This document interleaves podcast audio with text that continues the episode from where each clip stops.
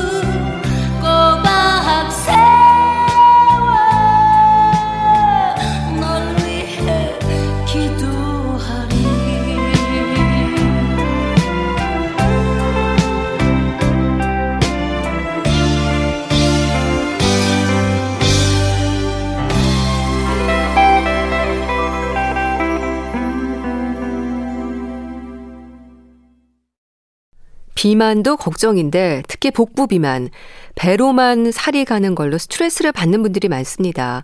나이 들수록 복부 비만의 위험이 커지는 이유가 뭘까요? 경희대 한방병원 황덕상 교수와 함께 합니다. 교수님 안녕하세요. 네, 안녕하세요. 비만도 문제지만 복부 비만이 건강의 위험을 높인다는 건 많은 분들이 아는 사실입니다. 그런데 복부 비만이 왜 그렇게 문제가 되는 걸까요? 네, 우리가 이제 뭐 비만은 기본적으로 전체적인 그 지방 체중이 늘거나 지방이 많다고 얘기를 하지만 특히 이제 허리 둘레, 허리 배가 둘레. 좀 예, 음. 많이 나오는 경우들은 이제 복부 비만이라고 얘기를 하는데요. 어 먼저 이제 딱 이게 왜 그러냐? 그럼 바로 어 내장 지방이 증가하는 거다라고 하는 것 때문에 문제가 되는 거지요. 네. 결국 우리가 지방이라고 하는 것은 우리 몸에서 뭐 필수 영양소에 들어갈 정도로 필요하지만 사실 이제 내부 장기 사이사이에 끼게 되는 내장 내장 지방들은 우리 몸에서 건강과 직접적인 연관들이 많이 있는데요. 조금 더 뭐 과장되게 얘기한다면은 이 복부 비만은 내 몸을 종합병원으로 만든다라고 네. 할 정도로 모든 그런 질환들과 연결이 되어 있는데요.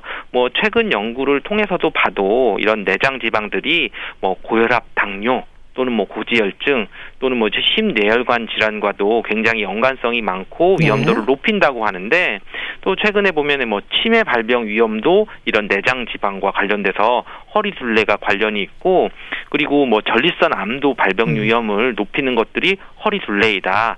그리고 또 심하게는 뭐 허리 둘레가 5cm 늘어나면은 사망 위험률이 10% 이상 증가한다고 얘기를 하는 것도 있는데요. 네. 결국 우리가 노인의 경우에 있어서는 우리가 일반적으로는 그 복부 비만들이 어 성인 남성 은 이제 36인치, 뭐 90cm 이상, 또 여성들은 이제 34인치, 85cm 이상이면 이제 뭐 복부 비만, 뭐 비만이라는 기준들이 있는데, 근데 이제 또 나이가 들면서 노인의 경우들은 또 체지방이 좀 중심이 되는 것이 있기 때문에 요런 뭐 그냥 허리 둘레 사이즈만 가지고 얘기를 하는 것보다는 우리 몸에서 기본적으로 다른 질환들이 있는지 고혈압, 당뇨, 고지혈증 있는지 없는지에 따라서 네. 조금 더 이렇게 심각하게 보셔야 되는 경우도 있습니다.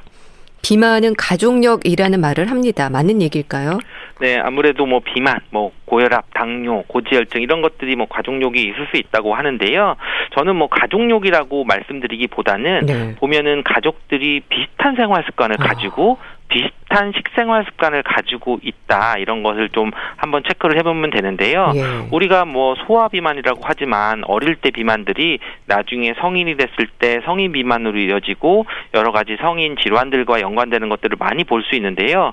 결국 우리가 뭐 먹는 그런 식습관이 사실은 이제 어릴 때부터 그런 그 가족 속에서 같이 먹는 뭐 너무 짜게 매운다든지 먹는다든지 음. 너무 맵게 먹는다든지 이런 식습관 패턴들이 이어지는 것들도 볼 수가 있고 네. 그리고 우리가 뭐 가족들 보면 뒤에서 걷는 모습만 봐도 뭐 아빠랑 아들이랑 뭐 누가 가르쳐 준 것도 아닌데 걷는 자세가 음, 비슷하게 맞아요. 되거든요. 네. 그러면은 뭐 복부 쪽으로 비만이 많은 분들이 걷는 음. 패턴들 또는 앉아 있는 것들을 또 보면 많이 또 앉아 있는 자세가 뭐 웅크리고 앉아 있거나 하는 자세들이 가족대로 이렇게 고대로 좀 이제 보고 배우는 것들을 간접적으로 되기 때문에 네. 비만이 가족력보다는 가족 만약에 비만할 수밖에 없는 생활 습관을 가지거나 식습관을 가지거나 운동 습관을 가진 가족이 있다면 그것은 이제 자녀들에게까지도 이어지는 경향들이 있고 거꾸로 살찌지 않는 그런 식습관을 가지고 운동을 생활하는 그런 부모님이나 가족들이 있다면은 거기서 또 자란 아이들은 또 그런 거를 너무나 자연스럽게 좀 익숙해질 수 있기 때문에 비만을 또 예방하는 그런 것들을 볼 수 있습니다. 네. 그럼 타고난 체질에서 비만 체질인 사람은 아무리 노력해도 비만으로부터 벗어날 수 없다는 말도 합니다. 이건 어떨까요? 그렇죠. 뭐 비만은 체질에 사실은 상관은 없고 네. 물론 이제 어 우리가 타고났다고 얘기를 할 때 어 특별히 운동을 안 해도 근육량이 훨씬 좋은 사람들이 있죠. 아무래도 뭐 운동도 잘하고 따로 배우지도 않아도 잘 뛰고 이런 사람들이 있지만 실제로 우리가 어 비만이라고 하는 거는 어 근육량이 있고 에너지를 대사하는 그런 에너지를 쓰는 것과 그리고 내가 먹었을 때 그런 소모시키는 그런 어 섭취하거나 에너지를 흡수하거나 그런 능력들이 좀 다를 수는 있지만 네. 그렇지만 만약에 내가 노력을 해서 근육량을 올리고 에너지 대사율을 높이게 되고 그리고 먹는 음식 들을 좀 조절을 해서 오히려 열량들을 좀 낮추는 것들이 된다고 하면은 오히려 비만에서는 어떤 체질이건 간에 충분히 벗어날 수 있는 것입니다. 네. 그러니까 가족력이나 체질적인 부분이 있어도 올바른 생활 습관을 가지려는 노력을 한다면 비만을 예방할 수 있는 거네요. 그렇죠. 네. 아무래도 우리가 비만이라고 할 때에는 이제 어떻게 보면 이제 너무 조급하게 생각을 하기 때문에 비만에 실패하는 분들도 많이 있거든요.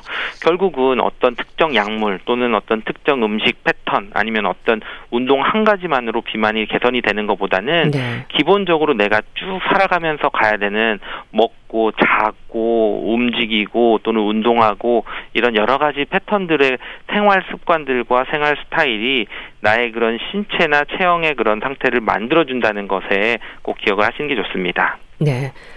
자, 그렇다면 비만, 이 살집의 문제만은 아닌 거죠. 비만을 어떻게 이해하면 될까요? 그렇죠. 우리가 뭐 비만하기를 하면은 기본적으로 가장 흔하게 키와 체중의 그런 비율로 비만도를 얘기를 합니다. 그래서 기본적으로 자기 체중에 나누기 자기 키에 두 번 나누면은 그게 이제 BMI라고 해서 비만도라고 얘기를 하는데요. 네.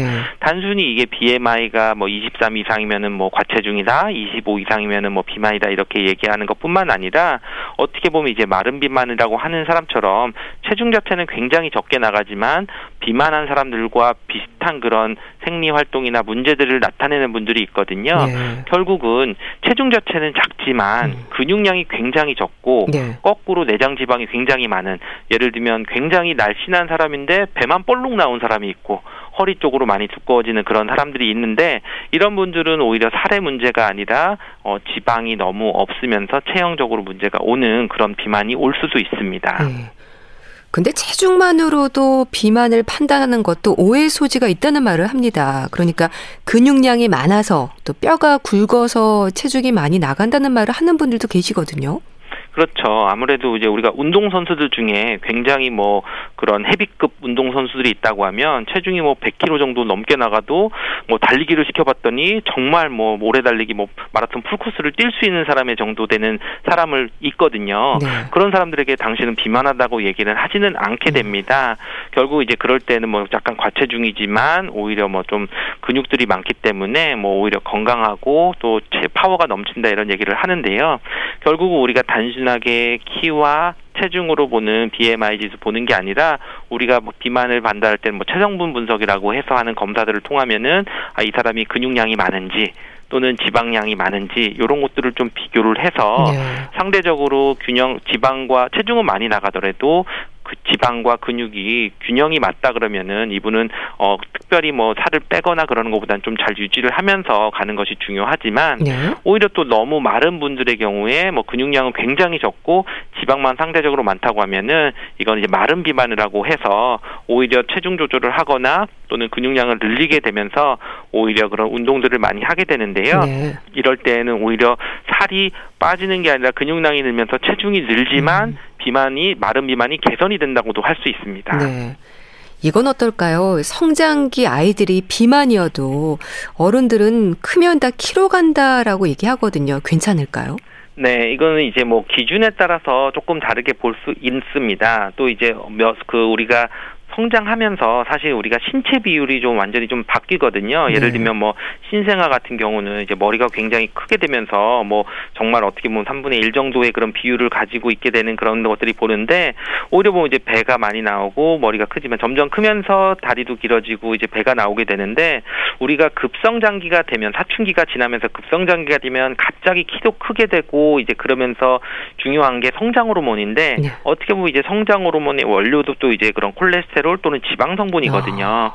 그럼 만약에 요 급성장 시기에 너무 말라 있어. 우리가 성인의 기준으로 해서 뭐 마른 그런 체형이라고 하면은 그런 호르몬의 원료들이 좀 부족해 있는 상태가 돼서 성장이 좀 잘 안 되는 그런 것들을 좀 볼 수가 있거든요. 네. 결국은 이제 무조건 어리지만 너무 비만한 거는 문제 있지만 약간의 과체중 정도라고 하면은 오히려 뭐 성장을 위주로 하면서 또 운동을 꾸준히 하게 되면서 오히려 성장을 유도를 하는 게 좋지 어 과체중 정도인데 성장기 아이들에게 너는 살이 쪘으니 굶어서 식이 제한을 해야 된다 이런 것들은 여러 가지 문제를 좀 유발할 수 있습니다. 네.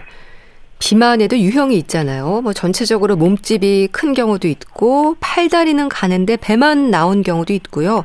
또 유난히 상체만 살이 많은 분들 반대로 또 하체 비만도 있고. 그렇죠. 교수님 이런 체형과 관련해서는 어떻게 이해하면 될까요? 그렇죠. 우리가 이제 체형 체형과 관련된 이런 부분 비만이라고 하게 되는데 부분 비만이라고 하는 것은 그 사람이 갖고 있는 자세가 문제가 있는 경우가 많이 있습니다. 자세요. 자세. 예를 들면 뭐 배만 볼록 나와 있는 분들이 보면 은 골반이 이제 앞으로 쓰러지면서 아. 다리도 약간 오다리로 이렇게 되어서 오히려 좀 골반이 앞으로 쏠리는 무게 중심이 앞으로 쏠리는 그런 것들이 있고 예. 우리가 또 흔하게 또 이제 팔뚝살이 좀 많이 찌시는 분들도 있거든요. 그래서 우리가 그런 팔뚝 쪽으로 돼 있으신 분들은 또 어깨나 이런 데들이 항상 굽어서 라운드 숄더라고 해서 목도 이제 일자목처럼 앞으로 빠져 있고 항상 등이 좀 꾸부정하면은 오히려 이제 어깨 뒤쪽이나 팔 뒤쪽으로 좀 살이 찌시는 분들도 있게 되고요. 네. 또는 이제 뭐 다리 쪽으로 뭐 하체 비만이라 그래서 다리 쪽으로 잘 부으면서 이런 분들은 또 항상 앉아 있으면서 다리 쪽에 근육들이 좀 약한 경우들은 또 하체 부분들이 있어서 음. 전체적인 체중은 괜찮은데 부분적으로 문제가 있을 때에는 그냥 단순히 시기를 조절하는 것뿐만 아니라 어, 시기보다는 오히려 이런 내 체형의 문제점들을 좀 개선시키고 자세를 바르게 만드는 쪽으로 운동을 꼭 하셔야지 부분 비만이 개선이 될 수 있습니다. 음. 남성과 여성의 비만 유형도 조금 다르지 않나요? 그렇죠. 아무래도 이제 여성들은 어 우리가 기본적인 여성 호르몬의 작용 때문에 네. 여성들은 살이 찌더라도 기본적으로 뭐 이렇게 그 허리 쪽이 날씬하고 또 골반 쪽으로 이제 좀 살이 많이 붙는 그런 여성의 몸매들을 유지하면서 살이 찌는 경우들을 볼 수가 있고요. 그리고 남성들은 이제 남성형 비만이라 그래서 주로 배 주변으로 살이 많이 찌게 되죠. 네. 그래서 우리가 똑같은 체중의 비만도가 비슷하다고 해도 여성들이 찌는 거와 남성들이 찌는 것은 분명히 다르게 되는데요. 이게 이제 문제가 되는 경우는 이제 그런 갱년기나 폐경이 되게 되면은 여성들이 예전에는 뭐 체중이 조금 나가더라도 여성의 그런 그런 몸매가 유지가 좀 됐었다가 갑자기 이제 배 쪽으로 남성형 비만으로 넘어가게 되거든요. 그럼 이제 배 쪽으로 더 비만이 되고 살이 더 많이 되고 또 내장 지방이 더 많이 늘어나면서 여러 가지 대사 질환이 많이 생길 수 있기 때문에 네. 비만의 유형에 따라서는 어떻게 보면 이제 그런 질환들과도 연결되는 그런 위험성이 있을 수 있습니다. 네. 복부 비만에서 지적되는 부분이 내장 비만입니다. 근데 겉으로는 표시가 나지 않는 마른 몸의 내장 비만도 건강에 위험한 건 마찬가지인 거죠. 그렇죠. 어떻게 보면 기본적인 어, 키 일정한 키에 체중이 좀 말라 있어서 BMI로 보면은 뭐 굉장히 뭐 20 아래로 좀 낮아 있는데 뭐 체성분 분석을 해 보면은 지방량이 굉장히 많고 오히려 근육량이 많은 분들이 있는데 네. 이런 분들이 좀 특징적으로 보면은 정말 먹는 걸로 해서 다이어트를 하시는 분들이 많이 있습니다. 아.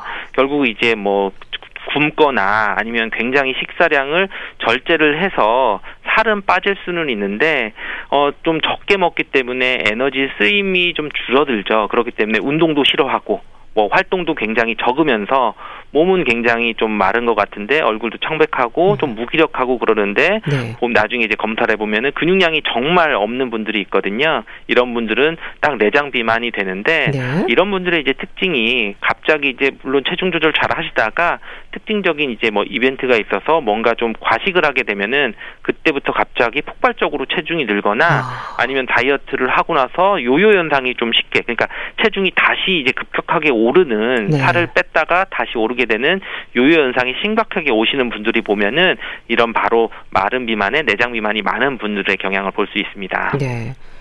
내장 비만이 주는 위험, 이 건강의 어떤 부분들이 문제인 걸까요?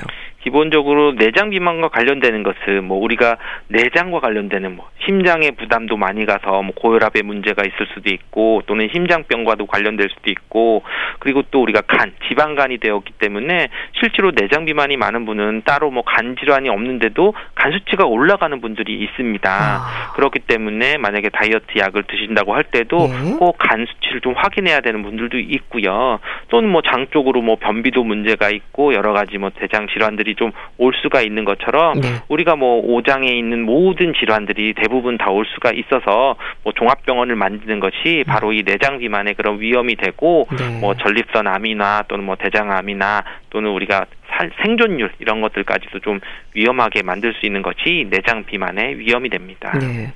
남성들의 경우에는요, 흔히 술살이라는 말도 합니다. 술 음주가 비만의 요인이 되는 거죠? 그렇죠. 아무래도 이제 술이 기본적으로 갖고 있는 게 있는데요.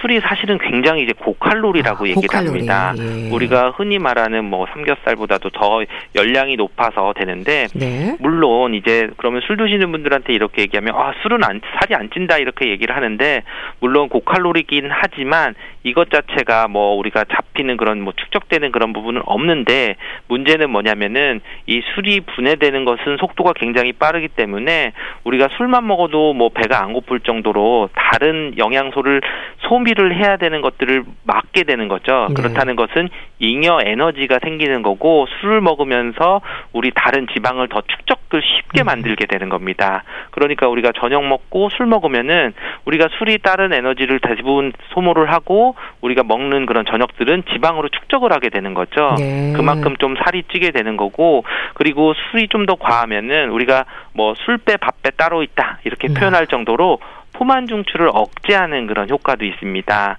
우리가 뭐 밥을 먹으면서 어 나는 배부른데 우리 어 2차 가서 뭐 술을 한 번 더 할까 하면은 오히려 우리 몸에서는 또 먹을 수가 있거든요. 아. 그러면은 또 먹고 나서 또 치킨 먹고 또 라면은 오히려 금세 또 배가 꺼지는 것처럼 돼서 또 라면을 먹자 이렇게 되는 것처럼 예. 우리가 술과 이어지는 그런 나쁜 음식들의 그런 세트들이 쭉 이어지는 퍼레이드가 그러네요. 되거든요. 그렇기 때문에 술 자체가 어떻게 보면 살을 많이 찌게 할 수는 없지만 음주라는 행위 자체가 비만의 요인인 것은 확실하고 그리고 특히 이제 남성들의 이제 복부 비만 뱃살과 관련되는 것은 금주만 하셔도 어느 정도 살이 잘 빠지는 그런 것들을 볼 수 있기 때문에 네. 금주하시는 게 굉장히 다이어트에 중요한 요인이 됩니다. 네. 술을 마시는 것도 문제가 되고 흡연도 복부 비만의 요인인가요? 네, 우리가 뭐 흡연도 이건 조금 다르게 얘기를 하시는 분들 분명히 있는데 기본적으로 흡연 자체가 우리 몸에서 혈액 순환도 잘 안 되게 하고 뭔가 이렇게 몸에서 정체되는 노폐물들이 자꾸 쌓이게 하는 거기 때문에 네. 한의학에서 볼 때도 다이어트를 할 때는 뭔가 순환이 잘 되고 노폐물이 잘 빠져나가야 되는데 그런 거를 또 방해하기 때문에 또 금연을 하시는 게 분명히 필요한데요. 또 이제 금연은 또 약간 기호식품이기 때문에 우리가 뭐 금연을 하시는 분들은 입이 심심하다 그럴까요? 해서 뭐빵 빵을 먹는다든지 아니면 뭐 초콜릿을 먹는다든지 이게 담배를 대신할 수 있는 다른 그런 기호식품들을 찾게 돼서 네. 오히려 일시적으로는 체중이 좀 늘어나는 것처럼 좀 오해를 하시는 분들이 있는데 네. 그런 것들은 이제 금연 과정에서 오는 거지 이 담배는 꼭 금연을 하시는 게 도움이 됩니다. 네. 이 나이 들수록 같은 양의 음식을 먹어도 살이 찐다고 합니다. 기초 대사량이 문제인 건데요. 교수님, 기초 대사량이 줄어드는 건 나이 들면서 누구에게나 오는 변화이긴 한가요? 그렇죠. 아무래도 기초 대사량이라고 하면 우리가 뭐 운종시 대사량이라고도 얘기하지만 사실은 기초 대사량 중에서 안정시 대사량이라고 하는 것들이 있는데요. 내가 가만히 앉아만 있어도 쓰는 에너지들이 있거든요. 네. 근데 그것과 가장 관련이 있는 것들이 물론 뭐 성별이나 뭐 나이나 이런 것도 연관이 되지만 근육량과 관련이 있습니다. 근육량이요? 그렇죠. 그러니까 우리가 뭐 한 40이 넘어가시면은 뭐 매년 1, 2%씩 근육량이 가만히 줄어든다고 하거든요. 결국은 나는 이제 이 기초대사량이 줄어들면서 살이 점점 찌는 문제들이 어 우리가 40대, 50대 뭐 갱년기 전후로 이제 조금 더 심각해지는데 이때 왜 심각해지냐면 나는 똑같은 약을 음식을 먹고 똑같은 운동을 하고 활동도 똑같은데 갑자기 체중이 는다고 하시는 분들이 많이 호소를 네. 하시는데 바로 나는 가만히 있고 어떤 노력을 안 할 시에는 점점 나이가 들면서 근육량은 빠지게 되고 그 근육량이 빠지는 만큼 기초대사량은 줄어들기 아. 때문에 이게 어떻게 보면은 나는 점점 살이 찔 수밖에 없는 그런 상황이 되기 때문에 네. 꼭 요 시기가 되면 하셔야 되는 게 근육량을 유지하기 위해서 어떤 운동들을 꾸준히 운동이요. 하시는 게 음. 굉장히 중요하고 만약에 운동을 못 하실 경우에는 그런 운동량이 주는 것만큼 음식을 조금 더 가볍게 드시거나 네. 음식 종류를 조금 바꾸시는 것이 필요한 상황입니다. 네. 여성들의 경우에는요, 폐경기 호르몬 변화로 인한 비만도 걱정하는 부분입니다. 이 부분은 어떨까요? 그렇죠. 아무래도 이제 폐경기 증상들이 여러 가지가 있는데, 최근에 이제 불편하시는 게, 어, 살이 예전에는 하루만 굶어도 살이 금방금방 빠졌는데, 이제 점점 안 빠지고 음, 점점 체중이 는다고 얘기를 하시는데, 예. 우리가 여성 호르몬의 원료가 어떤 면에서는 그런 콜레스테롤이 되거든요. 결국은 내 몸에서 어 생리를 하고 여성 호르몬을 굉장히 소비를 할 때에는 내 몸에서 흡수가 됐던 지방들을 썼던 그런 부분들이 없어지게 되니까 네. 또 잉여 지방들이 생기게 되는 음. 거거든요. 그런 것 때문에 지방도 점점 늘어나고 그리고 또 나이가 들면서 점점 근육량이 줄어들기 때문에 지방은 늘어나는 쌓이고 늘어나고 쌓이는데 소모하는 그런 대사량은 좀 줄어드는 근육량은 점점 줄어들기 때문에 그리고 오히려 좀 체중이 들고 그리고 또 여성 호르몬과 관련돼서 남성형 비만들이 생기는 그러니까 네. 배가 좀 나오게 되는 그런 비만 형태로 바뀌게 되는데 결국 이때도 중요한 것은 내 몸에서 근육량을 유지할 수 있기 위해서 뭐 약으로 대처할 수 없는 부분이 바로 운동이거든요. 그러니까 네. 운동을 싫어하시는 여성들이라 할지라도 요 폐경기에 들어서면은 꼭 운동을 하셔야 되는 것을 강조합니다. 네. 비만으로 인한 합병증의 위험도 여러 부분들이 지적되지 않나요? 그렇죠. 뭐 우리가 비만이라 그러면 뭐 종합병원 모든 이상 뭐 기능 이상 뭐 고혈압 당뇨 우리가 대사 질환들이 사실은 어떻게 보면 고혈압 당뇨 고지혈증들은 치료하는 약은 없거든요. 예. 결국은 이제 이런 것들이 더 심각해지는 상태들이 어 비만일 수가 있게 되고 뭐 남성들은 또 이제 비만한 경우들이나 이럴 때는 통풍 같은 경우도 많이. 오고 뭐 또는 뭐 수면 무호흡증이라 해서 잠의 질이 좀 나빠진다든지 또는 뭐 여러 가지 암 종류 뭐 대장암이나 뭐 전립선 암들이나 이런 것들이 다 비만과 매우 밀접한 연관이 있기 때문에 그리고 또 이런 치매나 관련되는 노인들에게 나타나서 치명적인 건강 문제들도 비만과 관련될 수 있기 때문에 조금 이제 관리를 하시고 그렇다고 해서 오히려 너무 살을 마르게 빼는 것보다는 네. 적정 체중을 좀 유지를 하시는 게 노인들에게서는 더 중요합니다. 네. 치료도 궁금한데요. 비만의 한의학적인 치료로 침 치료도 쓰이죠. 이 침으로 기대하는 효과가 뭘까요? 그렇죠. 보통 이제 뭐 다이어트 침 그러면은 우리가 이제 이 침이라 그래서 귀에 있는 혈자리들이 있는데 보통 이제 귀 주변에 있는 것들이 우리가 뭐 자율신경계통을 좀 조절한다고 해서 우리가 또 뭐 스트레스를 좀 풀어주고 뭔가 혈액순환이 되고 에너지 대사들을 좀 높이는 그런 부분들이 있는데 네. 그런 이제 침 치료를 하면은 오히려 좀 식욕을 좀 억제하는 느낌이나 또는 에너지 대사를 좀 활성화할 수도 있고요. 그리고 또 이제 직접적으로 이제 뭐 비만 분해 침이라 그래서 전기 침을 음. 그런 복부나 뭐 지방이 있는 부위에 놔서 네. 조금 이제 그런 국소적으로 혈류 순환을 좀 좋게 해주는 거죠. 그래서 조금 더 운동을 하거나 했을 때 좀 더 에너지 대사를 좀 더 원활하게 돼서 살이 잘 빠지게 도움이 될 수 있는 그런 침 치료를 하고 있습니다. 네. 그리고 홍삼, 뭐 귤 껍질, 율무가 다이어트에 도움이 된다는 말도 합니다. 그렇습니까, 교수님? 네, 뭐 요런 이제 뭐 one food 일종의 one food 다이어트일 수도 있고요. 네. 어떻게 보면 굉장히 뭐 다양한 음식들이나 이런 것들이 도움이 되는데 물론 이제 이런 것들은 이제 홍삼이 갖고 있는 그런 효능들 어, 보통 이제 홍삼이 가장 보기시켜주고 기운을 올려주는 부분도 있는데 만약에 내가 너무 기운이 무기력하고 기운이 없어서 운동할 때 힘이 없어서 팔이 자꾸 찌는 것 같다 하면 오히려 이런 것들이 좀 도움이 될 수도 있고요. 네. 또는 율무나 이런 거 우리가 몸에서 습을 빼준다고 하거든요. 뭔가 수분 대사를 좀 원활하게 시켜주기 때문에 네. 나는 잘 붓거나 뭔가 수분 대사가 좀 원활하지 않아 그러면은 이런 것도 도움이 될 수가 있는데 네. 그렇지만 기본적으로 다이어트는 내가 에너지를 섭취하고 그리고 에너지를 쓰는 그 인풋과 아웃풋의 균형도거든요. 결국은 이런 원푸드나 이런 것만 먹으면서 어, 난 이것만 먹으니까 다이어트가 될 거야라고 생각하시는 것보다는 네. 아 기본적으로 내가 열량 조절하시면서 에너지를 쓰는 운동을 꾸준히 하시면서 아 추가적으로 이런 거를 좀 한번 더 해본다 이런 개념으로 접근하시는 게 훨씬 안전하고 성공적인 다이어트가 될 수 있습니다. 비만에서 걱정하는 부분이 요요 현상입니다. 요요 없는 건강한 다이어트 조언을 좀 해주신다면요. 네, 우리가 요요 없는 다이어트 어 어떻게 보면 있을 수 없을 수도 있고 네. 아니면은 뭐 존재할 수도 있는데요. 어 기본을 지키는 다이어트를 하면은 음. 요요가 없다고 생각합니다. 기본을 지키는 다이어트. 기본을 지키는 거. 뭐 한때 유행했지만 어떻게 보면 뭐 정말 단식을 해서 내가 정말 뭐 하루에 정말 초저 열량식을 뭐 했다 이렇게 해서 다이어트를 했다고 얘기를 하면은 네. 만약에 굉장히 적은 열량으로 내가 평생 먹을 수 있느냐 불가능하거든요. 음.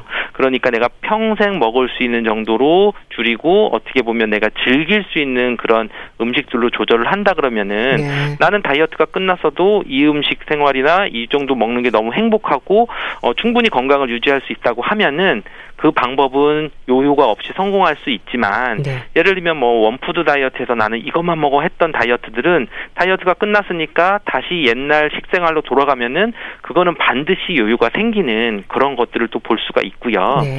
또 너무나 근육량이 부족했던 분들인데 운동을 안 하고 먹는 것만 줄였다 그러면은 음. 오히려 내 몸에서 대사량은 줄어들기 때문에 네. 다이어트가 끝내는 순간 다시 급격하게 요요 현상이 오는 그런 상황 올 수 있습니다. 네. 자, 그리고 비만을 예방하는 겨울 건강 습관 또 강조해 주신다면은요? 아무래도 이제 겨울이다 보니까 육체적인 활동량이 굉장히 줄어들게 됩니다. 그리고 기본적으로 또 겨울에 먹는 또 추위를 예방하기 위해서 또 먹는 에너지들도 많기 때문에 비만은 명확하게 더하기 빼기입니다. 네. 결국 내가 먹는 만큼 충분히 운동하고 활동하는 것을 유지를 하시는 것이 겨울을 건강을 지키면서 비만을 예방하는 방법입니다. 네, 알겠습니다. 말씀 잘 들었습니다. 오늘은 비만, 특히 복부 비만에 대해서 알아봤는데요. 경희대 한방병원 황덕상 교수와 함께 했습니다. 감사합니다. 감사합니다.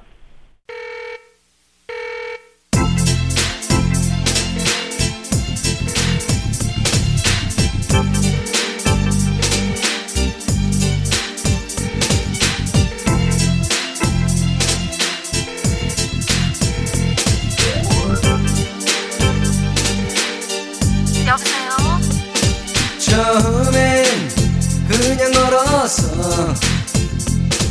비도 오고 해서 오랜만에 비속을 걸으니 옛 생각도 나대. 울적해 노래도 불렀어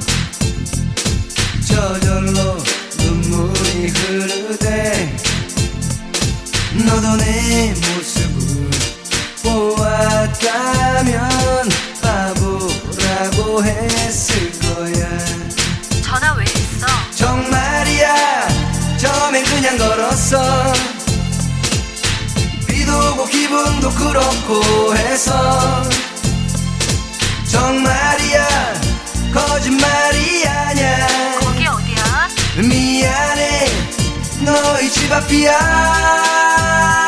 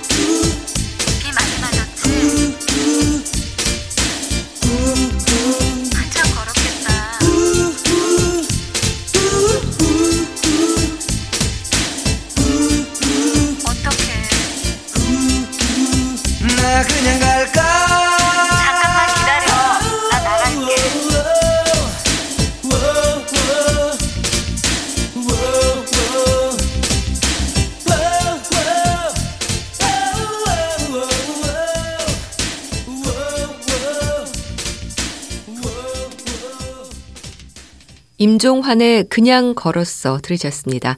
여러분께서는 지금 KBS 라디오 건강 365 함께하고 계십니다.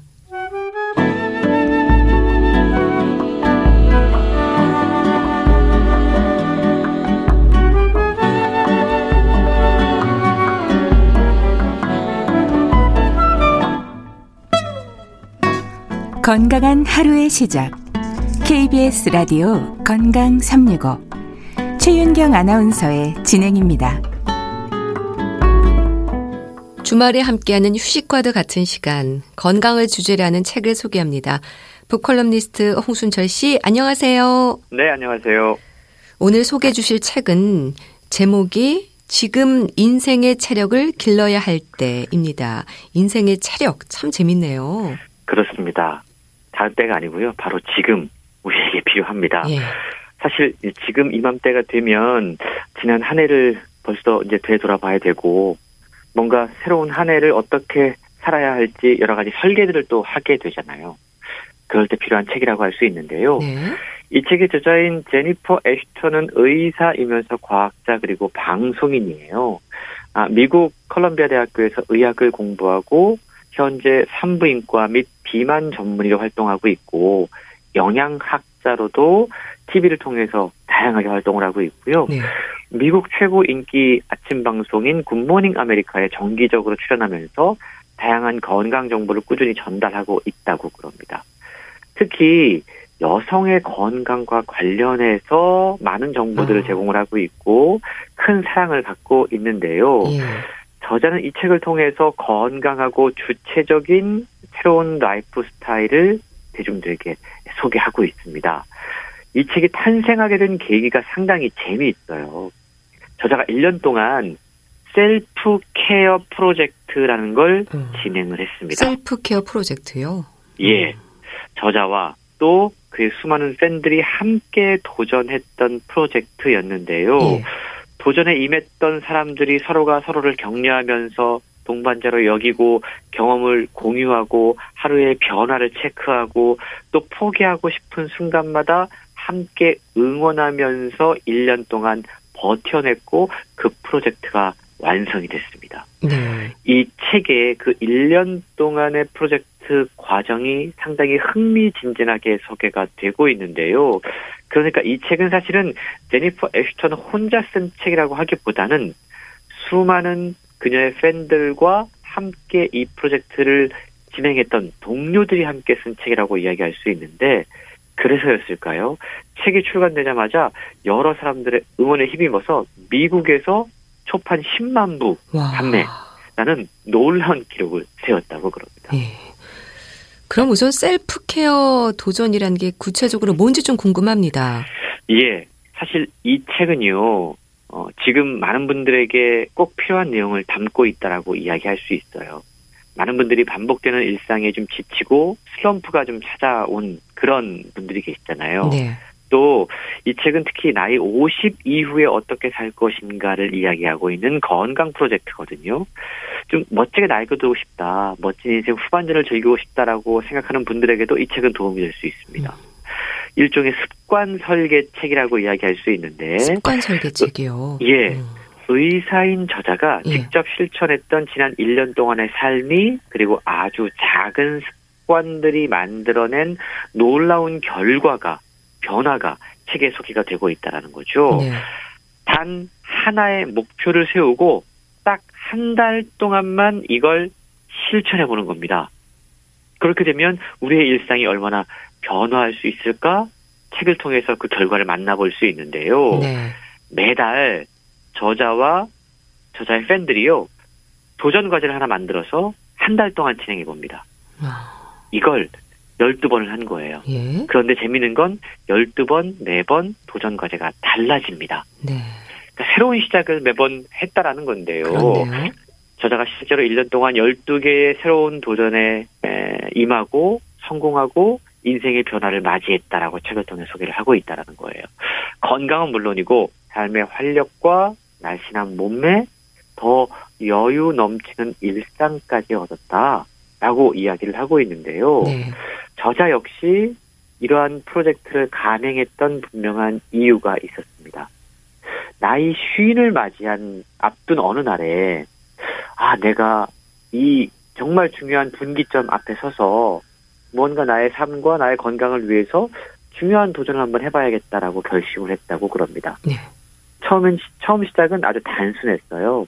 한 달 동안만 술 먹지 말자. 아, 금주를 실천하기 시작했다고 그럽니다. 그렇군요. 첫 시작은 그래서 금주의 달이었어요. 예. 이렇게 술을 먹지 않겠다라는 다짐이 그 다음에는 채식 위주의 식 단으로 바뀌었고 음. 매일 아침 명상을 하겠다라는 도전으로 바뀌었고 네.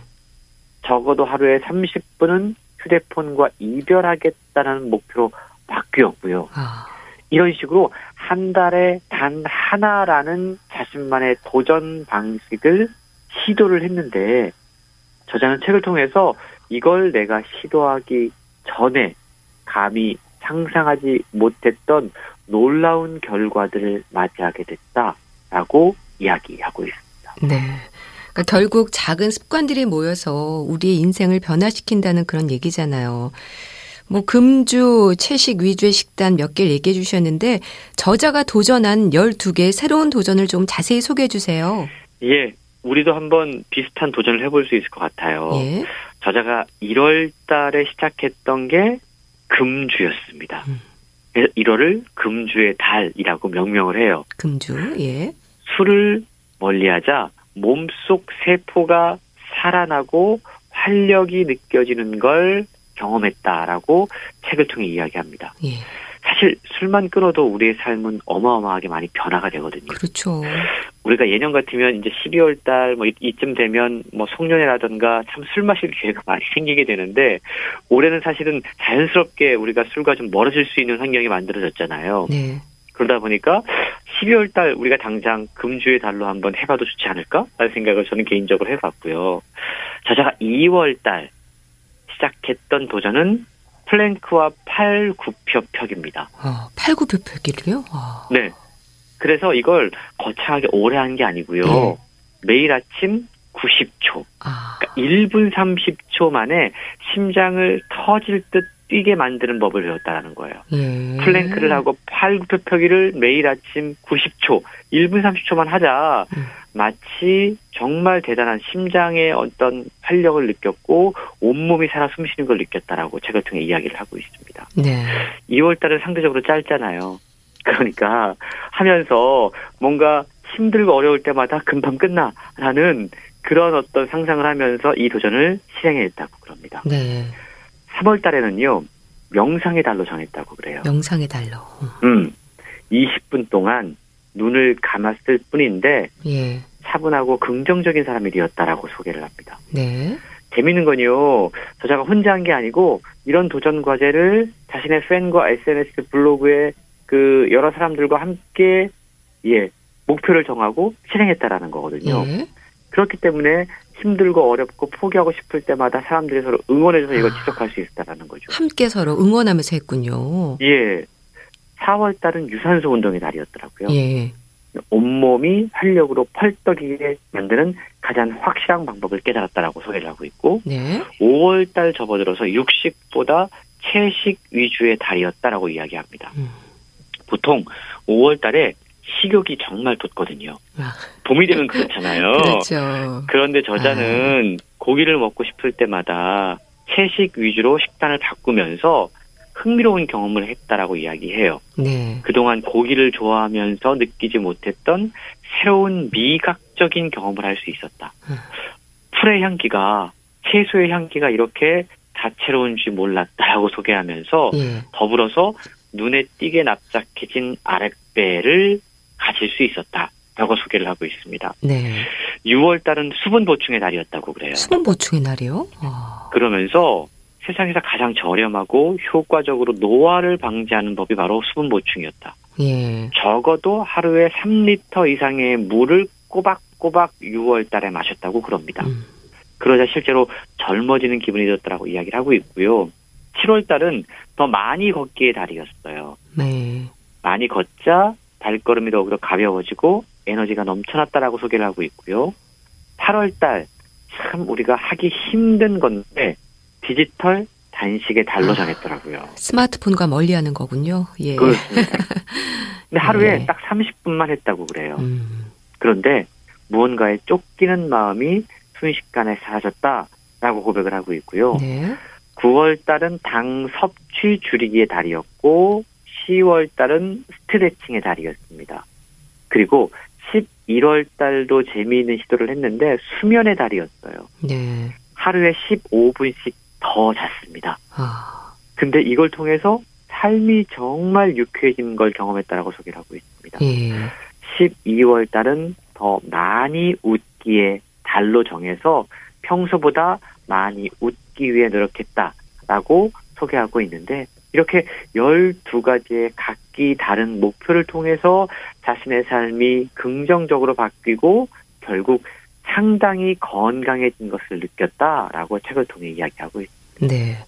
저는 뭔가 거창하지 않을까 생각을 했는데 저도 쉽게 할 수 있는 것들이네요. 근데 이게 좀 그렇습니다. 꾸준히 하는 게 쉽지 않은데 여기에 좀 몇 가지나 해당되세요, 홍순철 씨는? 저는 사실 읽으면서 많이 반성을 했거든요. 네. 저도 항상 이런 거 다 하고 싶다라고 목표를 세워요. 근데 오랫동안 잘 못하더라고요. 꾸준히 하기가 쉽지 않죠. 예. 근데 이 저자가 책을 통해 했던 것처럼 한 달 동안만 거창하게 내가 1년 동안 뭘 하자라는 거 말고 네. 한달 동안만 해보자라고 하면 또 해볼 수 있다는 생각이 들기도 하더라고요. 네. 사실 저에게도 가장 필요한 게 디지털 단식이라던가 예, 요즘 많은 분들이 그러시죠. 예. 네, 육식보다 채식 네. 위주에다 채식을 하면 새로운 미각적 경험을 할 수 있다고 하니 흥미가 느껴지기도 하고 네. 한 번쯤 해보고 싶다는 생각도 해봤습니다. 네. 근데 이렇게 해서 매달 바꿔서 진행한 12번의 도전이 모두 성공을 했을지 궁금하고요. 실제로 건강에 어떤 도움이 되는지도 좀 알고 싶네요. 모든 도전에 성공을 했을까요? 사실 우리가 이런 걸 궁금해 할 필요가 없는데 예. 꼭 성공했나? 이런 궁금증을 궁금하잖아요. 갖잖아요. 예. 저자는 이렇게 이야기합니다. 네. 모든 도전은 시작은 그 자체로 의미가 있다. 음, 모든 도전이 성공할 필요가 없다라고 부담을. 갖진 맞지 않은 얘기겠네요. 그렇죠. 책에도 보면 9월이 끝나갈 무렵에 9월의 도전에 처참히 실패했다라는 것을 받아들이고 그걸 고백하는 장면이 예. 나와요. 아, 당 섭취 줄이기가 9월 달의 목표였는데 네. 우리가 보통 힘들 때마다 자꾸만 뭐 초콜릿 같은 거 먹으면서 당 보충하려고 하잖아요. 근데 아, 자신도 그런 버릇을 어, 바꾸지 못했다라고 이야기를 하고 있거든요. 네. 근데 어떤 도전을 했을 때 무언가를 배우고 있다라는 것에서 성공의 의미를 찾는다라고 또 최근 이야기하고 있더라고요. 그러니까 꼭 내가 목표했던 것을 달성하지 못했더라도 네. 무언가를 배웠다면 음. 그것만으로도 성공이다라는 생각의 전환이 필요하다라는 거죠. 네.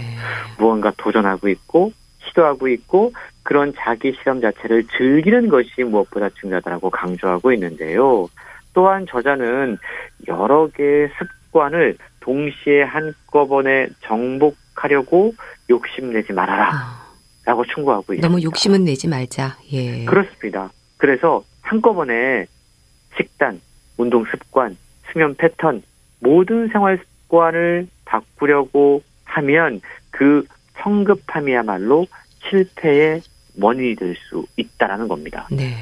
그래서 저자가 아주 쉬운 방법들을 제안하고 있는데요. 예를 들어서 매일 아침에 샤워를 하기 전에 물을 틀면 물이 금방 따뜻한 물이 안 나오잖아요. 네. 물이 따뜻해지기를 잠깐 기다리면서 40초 동안의 아, 플랭크를 하는 겁니다. 그 잠깐의 시간 동안. 예. 그렇죠. 시간을 뭔가 좀 효율적으로 쓸수 음. 있다라는 거죠. 조금 더 많은 양의 물을 마시거나 평소보다 네. 평소보다 더 자주 웃으려는 목표 이런 것들을 한 달에 딱 하락씩만 선택해서 한 달 동안의 습관을 들이면 몸과 마음이 아주 조금씩 자연스럽게 개선될 수 있고 이런 것들이 지속되다 보면 우리의 몸은 달라질 수 있다라는 건데요. 네. 바로 이 점이야말로 한 달에 단 하나 프로젝트의 백미였다라고 이야기하고 있습니다. 네. 이 책처럼 그대로 따라하지는 못하더라도요. 새해를 준비하면서 뭔가 좀 긍정적인 변화를 위한 작은 습관들에 대한 고민은 좀 필요하겠다. 이런 생각이 들긴 합니다. 그렇습니다. 이 책이 제가 앞서 결국 습관 설계에 대한 책이다라고 말씀을 좀 드렸는데요. 예. 우리가 도전을 시작한 초반에는 누구나 다 의욕에 넘칩니다. 음, 그렇죠. 거창하게 짜죠. 예, 이걸 하다가 보면 예. 생각지도 못한 유혹에 흔들릴 때가 있어요. 조깅해야지, 달리기 해야지라고 했다가 비가 오면 그걸 핑계 삼아서 오늘은 쉬어야지라고 할 수밖에 없다라는 거죠. 네. 저자 역시 책에 그러한 장면들을 소개하고 있는데요. 또한 모든 유혹들을 이겨내고 꾸준히 도전을 이어가던 어느 날 눈에 띄게 좀 달라진 자기 음. 모습을 보고 정말 뛸 듯이 기뻤는데 그 기뻤던 순간이 내가 힘들 때마다 무언가를 이겨낼 수 있게 하는 정말 중요한 순간이었다라고 이야기합니다. 아... 자신의 행동, 감정, 이런 것들을 주의를 기울이면서 이 프로젝트를 진행하면서 네. 결국 저자는 나 스스로를 돌보는 진짜 방법을 깨달았다라고 이야기해요. 이 책이 사실 습관에 대한 이야기를 하고 있지만 결국 나를 돌보는 방법을 이야기하고 있거든요. 네. 이 책의 부제가요. 나를 인생 1순위에 놓기 위해 꼭 필요한 12가지 습관입니다. 어. 우리가 그동안은 사실은 50이 되기 전까지 많은 분들이 자기의 삶보다는 자기보다는 다른 것들을 챙기느라 많은 시간들을 소비하는 경우가 많습니다. 그러자 정작 50이 넘어가면 자기의 몸을 돌아보는데 예. 너무나 아, 건강하지 못하고 예. 또 뭔가 소진된 모습의 자신을 발견하게 될 때가 음. 있다라는 거죠. 저자 역시 그러한 모습을 발견하고 자신을 챙기기 위한 습관들을 설계하기 시작했다라고 예. 이야기를 하고 있는데요. 매달 시도했던 사소한 습관이 결국 건강은 물론이고 자신의 삶을 통째로 변화시켰다라고 이야기를 하고 있습니다. 네. 그리고 이 특별했던 경험을 소셜 미디어를 통해서 기꺼이 많은 사람들과 함께 나눴는데요. 목표를 정하는 단계부터 시작해서 이걸 지켜나가는 과정에서 맞닥뜨렸던 어려움도 누군가와 함께 나누고 버티면서 이걸 꾸준히 이어갈 수 있다는 거죠. 예. 그러면서 저자는 우리가 어떠한 목표가 있다면 그 목표와 경험을 함께 공유하고 격려하고 이런 것들이 결국 도전을 성공에 이르게 하는 가장 중요한 원동력이 될 수 있다는 사실을 알려주고 있는데요. 매달 저자가 도전에 임하면서 경험했던 다양한 신체적이고 정신적인 변화들을 네. 책의 일주일 단위로 잘 기록해 놨습니다. 이걸 보면 네. 우리가 누구나 다 음. 이러한 비슷한 경험들을 할 수 있고 또 힘들고 어려울 때는 이것들을 어떻게 극복할 수 있는지를 함께 찾아볼 수 있는데요. 정말 많은 독자들의 공감을 얻을 수 있는 그런 내용으로 가득 찬 책이라고 할 수 있습니다. 네. 자, 오늘은 뭐 지금 인생의 체력을 길러야 할 때 소개해 주셨는데요. 지금이라네요. 여러분들도 한번 도전 시도해 보시면 좋겠습니다. 북컬럼니스트 홍순철 씨와 함께 했는데요. 감사합니다. 고맙습니다.